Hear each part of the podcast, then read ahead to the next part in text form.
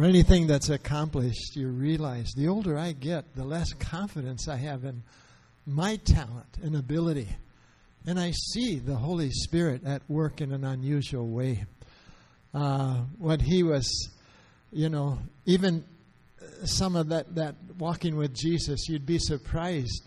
Like you brother, also in Russia. But I was a speaker in maximum security in a prison. 51 graduates of a Bible study course. And this one guy, they all have life sentence, maximum security. But one killed two guards. So he had a sentence 212 years. He was the worst. May have been the worst Filipino because no one had as long a sentence as he had. And he was in the biggest prison. So he got saved. Somebody... you know, said God can save anybody. And he got saved. But the guards, nobody believed him until 28 years. New administration.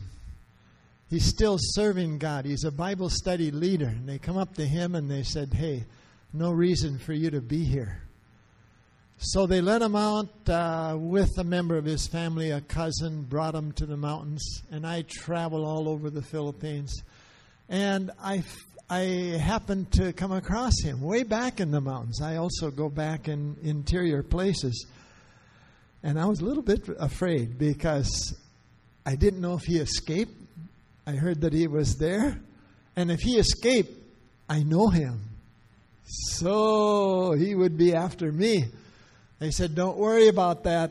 This man is a committed Christian, no doubt about it. Married a widow, had two teenage sons that helped him on a farm, inherited a farm.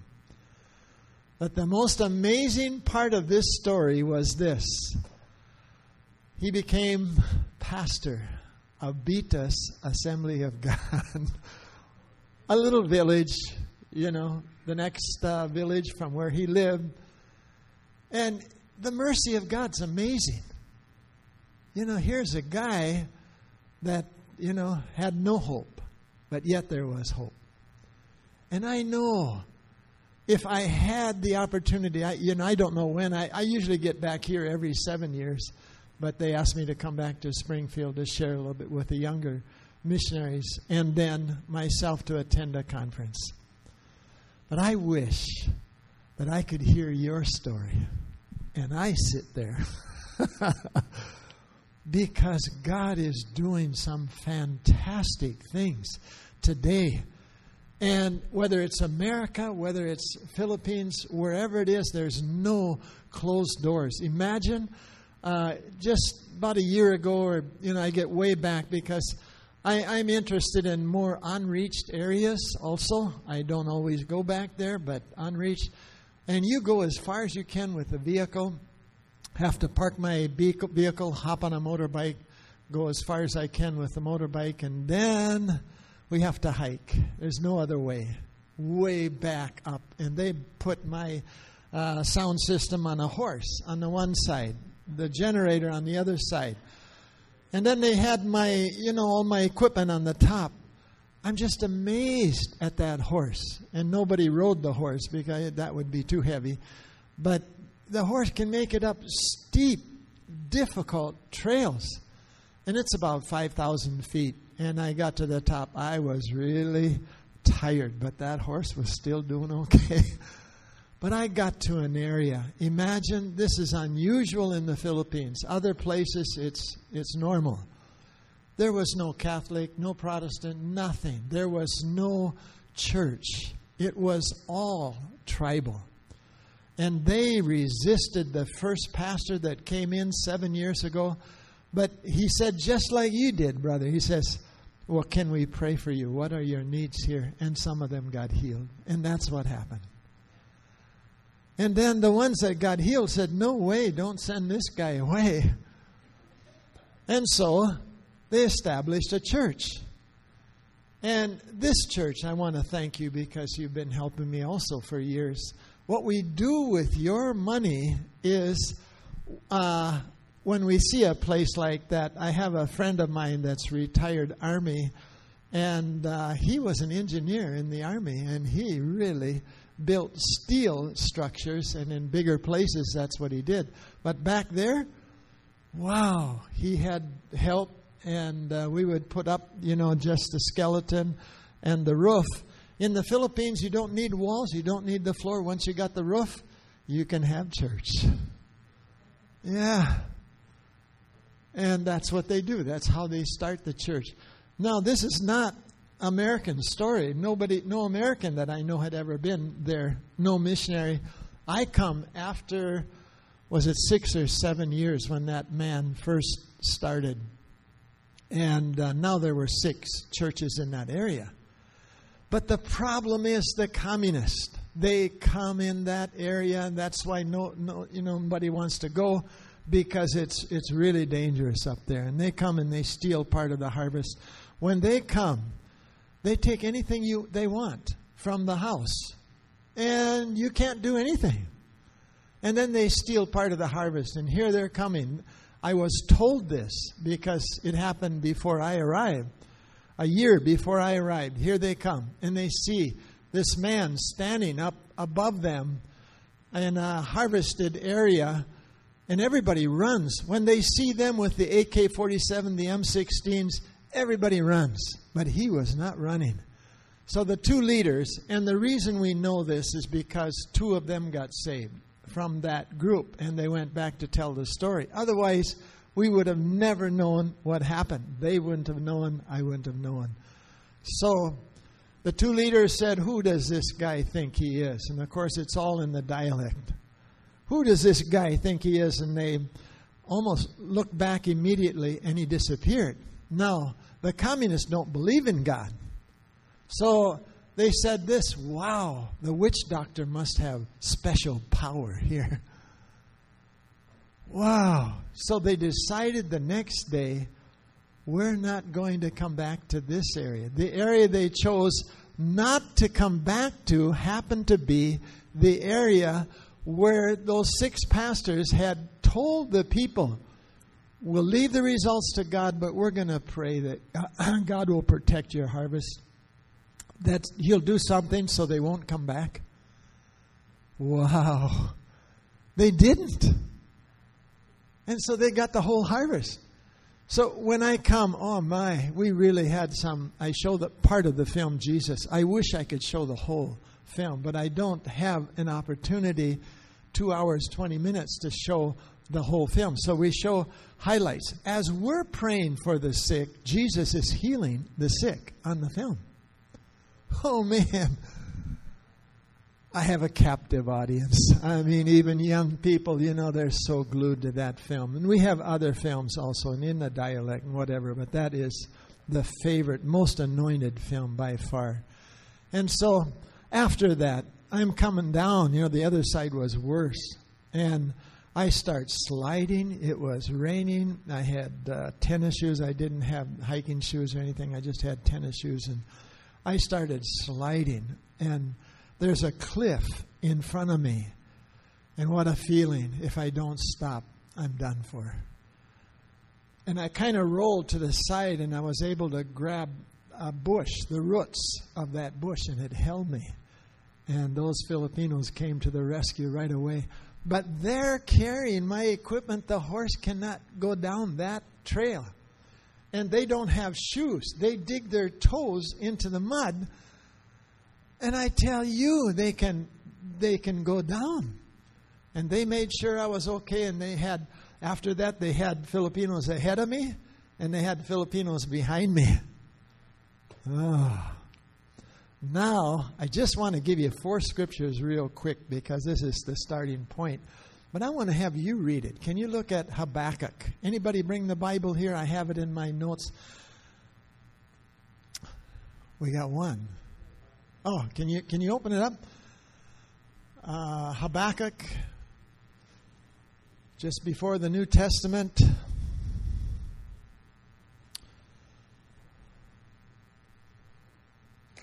Yeah.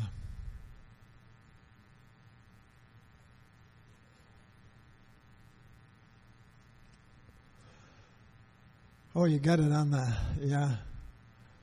Good. Habakkuk 2:4. Habakkuk chapter 2. Just before the New Testament. It's before Zechariah. It's way back in there. 2:4, yeah. Behold the proud. The soul is not upright in him, but the just shall live by his faith. Okay. Hold that there because I have a couple more scriptures for you.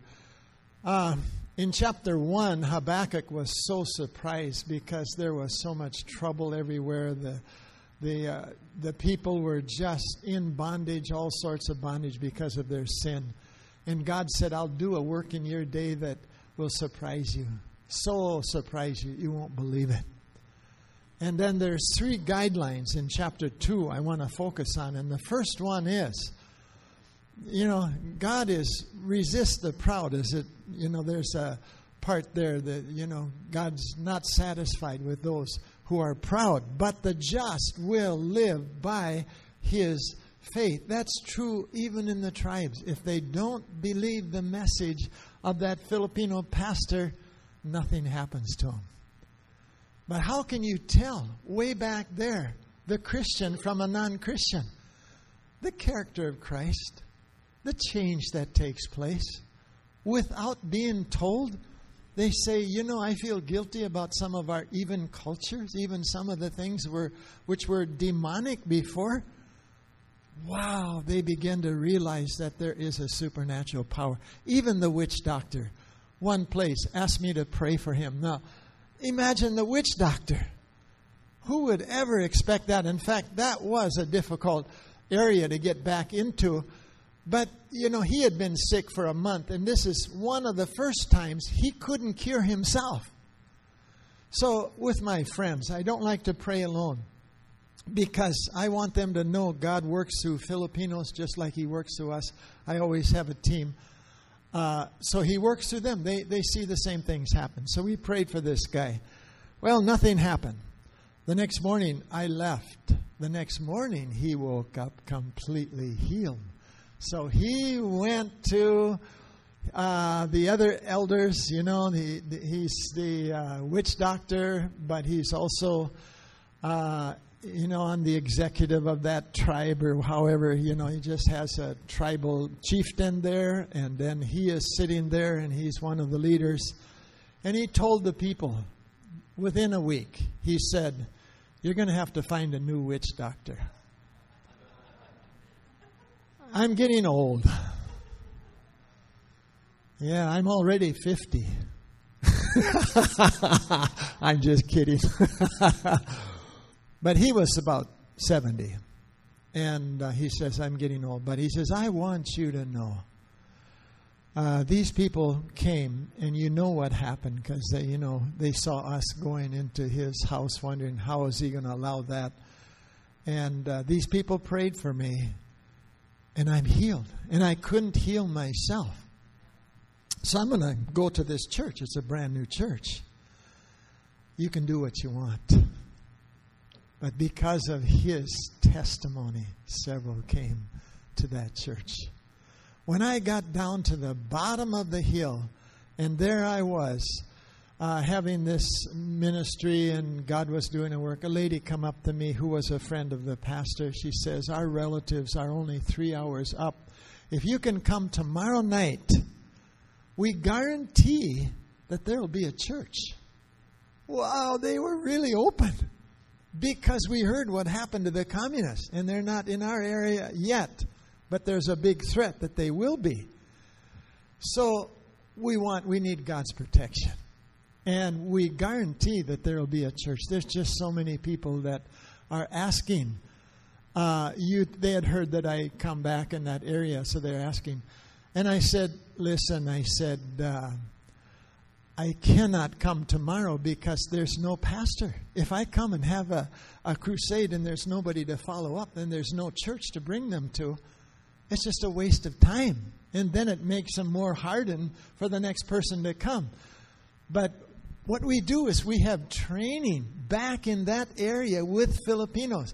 One Filipino teacher will dedicate 1 day a month to go back there and to train elders. And it was an elder that went up and started that church up there. And pastors, those pastors that were there. So one teacher, but they have 8. They find 8. So 2 teachers will go every week. Then the next 2. Then the next 2. Then the next 2. In 1 month, they have 8. But all this guy needs to do, because you have to hike over a 5,000-foot pass, and it's difficult. And then you have to go down to the other side, way down on the bottom. But actually, it was about halfway down where they had the training. And that's how the church grows. And I wouldn't be telling the truth if I said to you, you know, God sent me there to mentor these people because they're mentoring me all the time. You know, for me, I'm happy to teach them what I know, but they know the language, they know the culture, they know how to reach their people. So when I go to a new area, I say, what are you finding effective to reach the people here? In a Muslim area, for example, these pastors, they go back. One pastor said to me, he said, I want you to come to my town. I said, I know your town, brother. It's Ampatuan. And Ampatuan is an area where the worst massacre in Philippine history occurred between 2 Muslim political leaders. They were against each other. Both of them wanted to be governor. So the one Ampatuan family, and the town is named after him, 8 kilometers from the church where I'm supposed to go, they kidnapped 56 people from the other side, including the wife, and killed her, and killed 8 reporters, killed all of them that they kidnapped, killed all of them. And then they had it all set up, so these big, heavy road equipment, backhoes and everything, they were digging holes, and they're about to put these vehicles, because they took their vehicles. And they're going to put it underground, and then after everything's settled, about a year, they'll take it up. So they had, they camouflaged, not completely dirt all around, but they had it's like a, they were going to hide it. And military helicopter saw them from above. And so they were caught. And to this day, that was 4 years ago, I believe, they're not judged for that because he got so much money, and a Muslim. And if you will bring a Muslim to trial, they have a lot of friends that are going to come after you. So it's just a difficult thing. But it was Muslim against Muslim. So I said, Pastor, how far was the massacre site? He said, well, about 8 kilometers. That's about, 5 miles? He says, that's far. I thought, far? I said, Pastor, I know that I cannot go there. Well, he says, will you pray about it? Oh, I was embarrassed. I'm a missionary. I'm supposed to pray. I said, well, sure, I'll pray about it, but my mind was made up. I didn't tell him. My mind was made up. Next morning, I go to prayer, and I say, now, God, this is really a difficult place. And immediately, a thought came to my mind. Whose schedule are you following anyway, yours or mine? Well, if you argue with God, you're going to lose. And all you have to do is, Lord, here am I, send me. It's not always easy, especially we know other missionaries die. It can happen to me. We can be kidnapped. Tortured is the worst thing. What they do to some of these people, absolutely terrible. So I did have a fear, but I felt God wanted me to go. I got to that place, and that pastor set me down. He said, I want to tell you about this place. It's the only church in this village.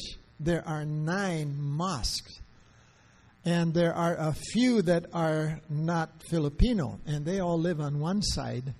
And that's, the pastor told them when he came, he says, I'm wanting to reach these people. But actually he had feeding programs. He was reaching the Muslims secretly. some of those that he led secretly. And even when I came and I showed the film, these Muslim young people came up to me and they said, you know, I'm a Muslim, but there are some things about our culture that I don't like. All the violence and the fighting and all of this. And I just saw the film, Jesus. Do you have some literature that you can give me? I said, yeah, but there's a lot of people watching us. I'll send my team back.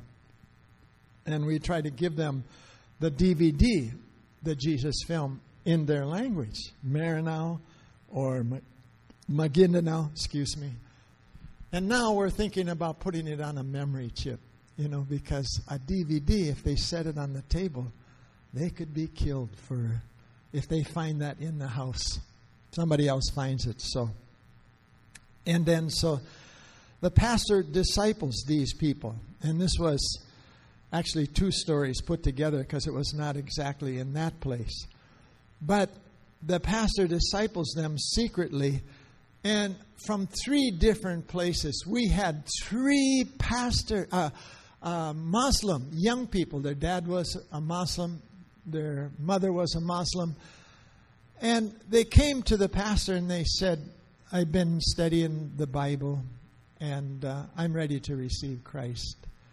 I know what this means. I'm going to have to disappear from my family. The sacrifice that they have to make. Can you imagine? I have to leave my family. The pastor already thought of that but didn't tell him.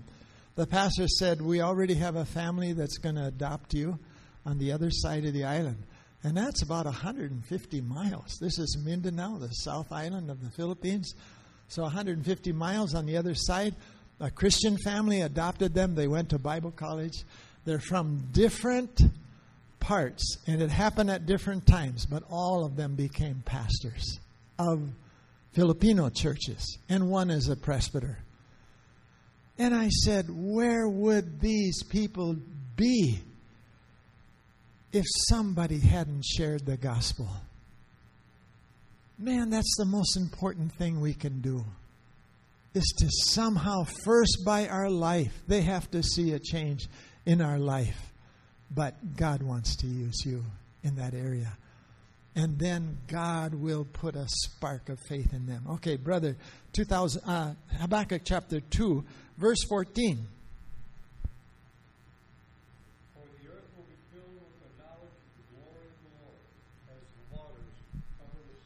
Okay, the first, there are three assurances there. Number one is the assurance of God at work. The just shall live by his faith in God's ability to change the world. He's doing it. We have a lot of bad news that we hear about, but he's doing it. And miracles are happening. Among Muslims today, they're seeing all kinds of dreams and all of this. But God is at work, and we're excited about that. And then, healings. You know, when I've been sick three times. I went to the island of Palawan, and I caught malaria, and the doctor told me I'm going to have that for life. It was really, really weakening my body. And communists had come to the island of Palawan, and they have to hide in the mountains. And they don't have an immunity. They're Filipino. And wow, they died one after another. So they had to give up that project of trying to take that island. They died. But these natives live up in these areas without any mosquito net, without any protection, and they have an immunity to this mosquito. No problem. But then God healed me of that. That was another thing. The third thing, second was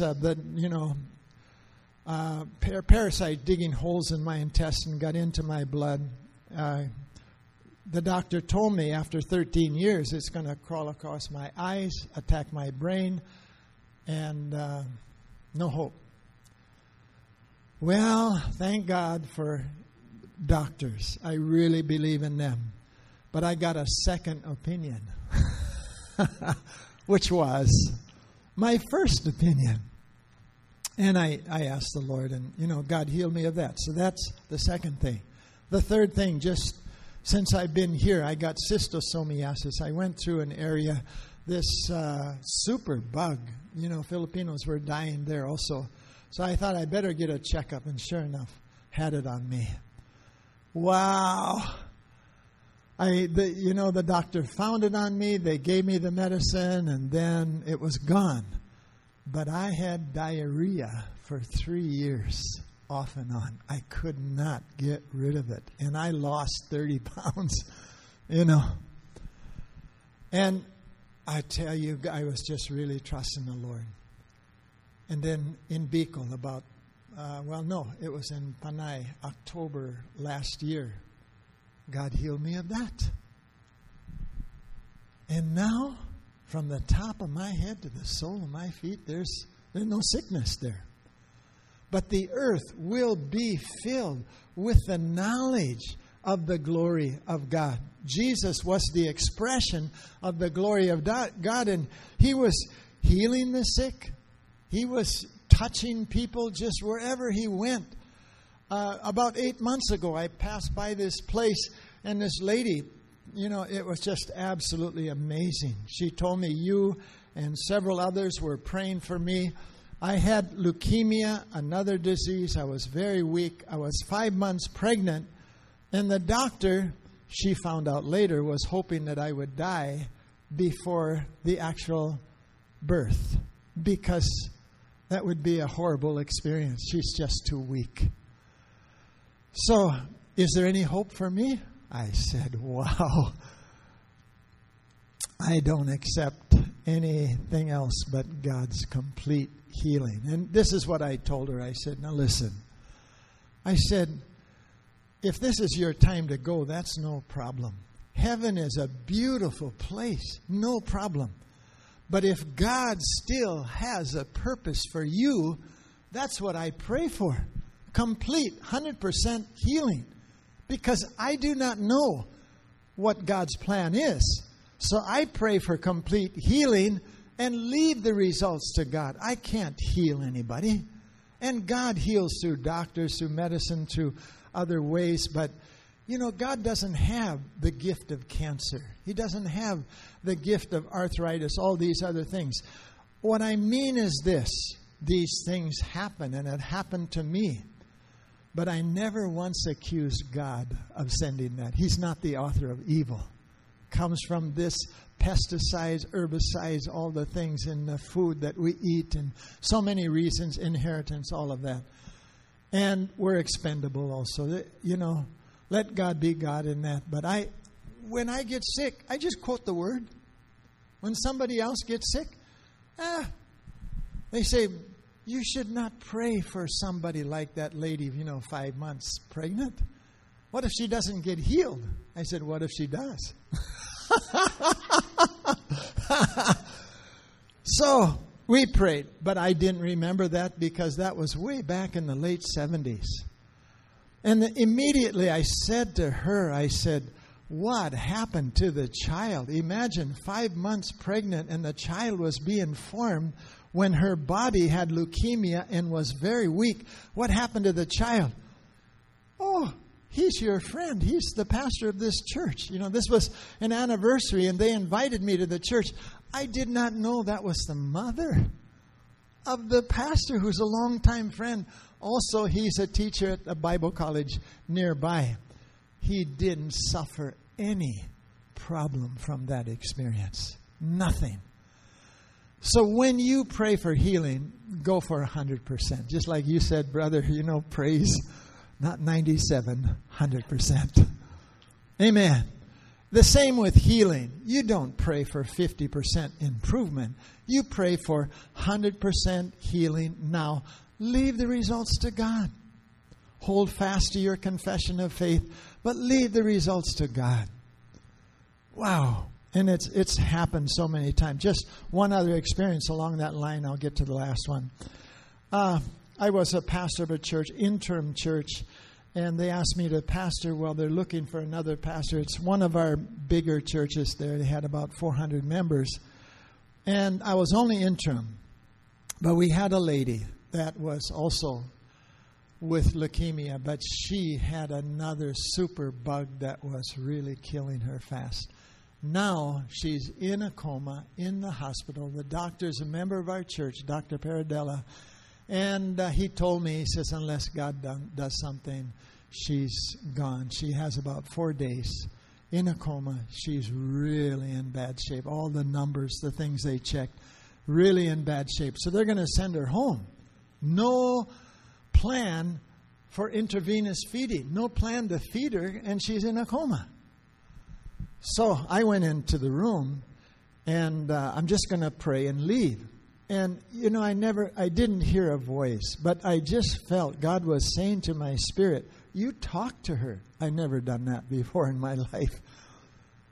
You know, she's in a coma. And I started talking. She's not responding at all, but I just obeyed the Lord. I said, I'll just do what I feel you want me to do, Lord. So I said, Juliet, and I said the same thing. If this is God's time for you, you know, that's great. But I want you to fulfill God's purpose for your life if it's not His time yet. So I prayed for healing, and I left. They sent her home, and I was on a 10-day trip. Somebody else spoke at the church on Sunday. I came back after 10 days, and she's healed. She wanted to see me as soon as I came back. I came and I talked to her. This is what she said. And I'm not sure everybody in a coma has this experience. But she said, my hearing was still there. My mind was still there. It would sleep sometimes, and then I would be awake. But when you were there, I was awake. I could hear everything you said, but I couldn't blink my eye, move my body. There was no evidence that she was hearing me. Wow. But she heard everything. So after I left, this is what she said. Lord, that's exactly what I want to do. I want to fulfill your purpose for my life. Give me that opportunity. They sent her home. She was in her room there at the home for about 3 hours and woke up and asked for food. She's hungry. And the healing started right then. By the time I got there, she's up and walking around. That was January 2009. But I came back there 2016 in December.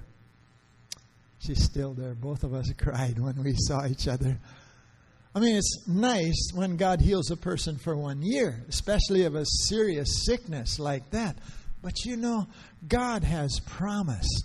And before I say what I'm going to say, Habakkuk chapter 2, verse 20, the last verse in the second chapter. Could you read? But the Lord is in his holy temple, but all the earth keeps silence before him. Okay, I want you just to remember three things. The assurance of God at work. You know, the just will live by his faith. Not in himself, but in God's work. Salvation, healing, whatever he does. Second, the glory, the assurance of God's glory. He'll do it. And last, the government of God. He's in control. Though there are so many people turning away from him, feel that, you know, they don't have time for God. I'll tell you something. God is at work in a special way. And the scripture, we all know, he promised in the last day he was going to pour out his spirit upon all flesh. Here's what I believe. The best part of your life is still ahead. I don't care how old or how young you are. I believe that the best part of your life, and especially your work for God, is still ahead, because the early church was the most powerful church, but the last church, I believe, will even be more powerful as God begins to gather the harvest. Now, as you're a shining light in a darkened place. I tell you, I'm concerned that God will penetrate every area here in Cross Lake and wherever you go. And I believe God's going to give you favor. We'll give you favor. And I have a special burden for young people. Yeah, I'm old. I'm 71. But I have a lot of concern for our young people today because they are challenged more than ever before about the faith. You know, oh, you're a Christian? And some, I know not these three here, but some will say, yeah, I'm a Christian, but it's not my fault. My mom drags me to church or whatever, you know. But it's not easy. But I thank God, and I challenge everyone here to take a stand for what is right and decent and honest in a world of rapidly declining moral principles. Never adopt for your standards the norms and the mores of this society, but through the power of the Holy Spirit, I challenge you, dare to follow the truth. You'll never be sorry. Following the truth? Oh, God's not going to lead you down the wrong road. And I discovered in my life the only place to find true peace and joy. Following Him. Following Him. Life can be a great adventure. Can I close with this? You know, pray for the Philippines. Right now, we are very concerned about some of the peace and order. You heard what happened in Marawi. We have a college there and a very good Christian group, Agape Fellowship, right in that place, and the ISIS. I felt 3 years ago the Lord wanted me to go one more trip up north. So I left Mindanao and went on the eastern side, Leyte and Samar. And after I left Mindanao, some of my friends said to me, you know what? The ISIS are coming in on the other end here. Some of the places where you shared the gospel. Wow, nobody can be outside. It's just the door is closed at least now. But they find other ways to share. They find it. And God is building His church in that country. For His glory, He is able to do exceedingly, abundantly, above all that we could ask or think. So many experiences in my life that prove that God is in control. Filipinos that go back into rough areas. And I can't just quit without talking about my team also. You know, my team, we have two vehicles. One is all Filipino. With one team, we're showing films almost every night. And then the second team will come. And we go through about 200 churches. And I know that you've heard that I don't have a home or office and all of this. The reason is, if I had a home, I would have to find somebody to stay there. And the roads are really bad. So I would always be going on rough road back home and back out again. So what I do, when I go to an area, I ask them if you can make my schedule systematic. So in like 7 months in Biko, we hit about 200 churches. Only one night. But we have a second team. And then we have follow-up. So we get enough contacts to really make that worthwhile. And I only stay one night, and sometimes two. Sometimes in the church, sometimes outside of the church. But there are other things that God wants to do. And this is my last story. The last place where I was in Bataan. And I saw that Bataan monument. It says Bataan. Some of the soldiers in World War II are buried there. They're from Brainerd. They're from this area. And so many of them. So they made a special memorial. I saw the sign, and I saw it, Bataan. That was the death march back then in the Philippines. But in this one place, this man, they gave me this shirt. That's why I wanted to wear it tonight. It says Pentecost. So this was June, and I'm speaking there last month.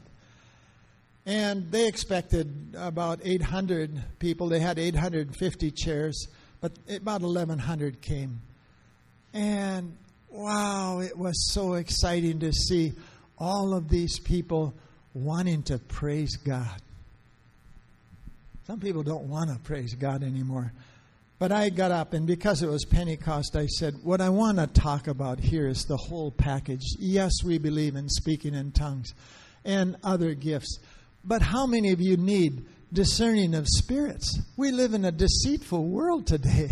How many of you need knowledge, wisdom, understanding, wisdom from God, word of knowledge, gifts of healing, gifts of faith? God is not limited to work through you in these areas, and the fruits, and then the anointing, other parts of the work of the Holy Spirit. And I told him, and it's true, I'm not satisfied with my present walk with God. I want to grow. Yeah, I want to still grow. And so I told him, I said, all right, you know the Bible talks about being filled with the Holy Spirit. I said, how many of you need a refilling tonight? I said, I know, maybe you spoke in tongues a month ago, year ago, whatever. And some people feel, okay, just once, you know, then they're filled. And God works filling people in with His Spirit. Manifestations, love, but the only physical evidence in the New Testament was that they spoke in tongues. That was the only physical evidence. But I don't limit God. God was at work in that place. So I said, okay, if you need to be refilled, I want you to raise your hand. I was going to have them come forward. So many raised their hands, including many pastors. So I didn't have them come forward. I said, you stay right where you are, but remain standing, please. Put your hands down. All right. How many of you need, you've never received this experience of being filled with the Holy Spirit? I said, would you raise your hand? And there were so many. They came to the front. So we all had it all planned. We had them kneel down. And then other pastors were going to go back and forth and pray for these people. But there were so many, the pastors couldn't get in between. And still, God worked. Yeah, He doesn't need us.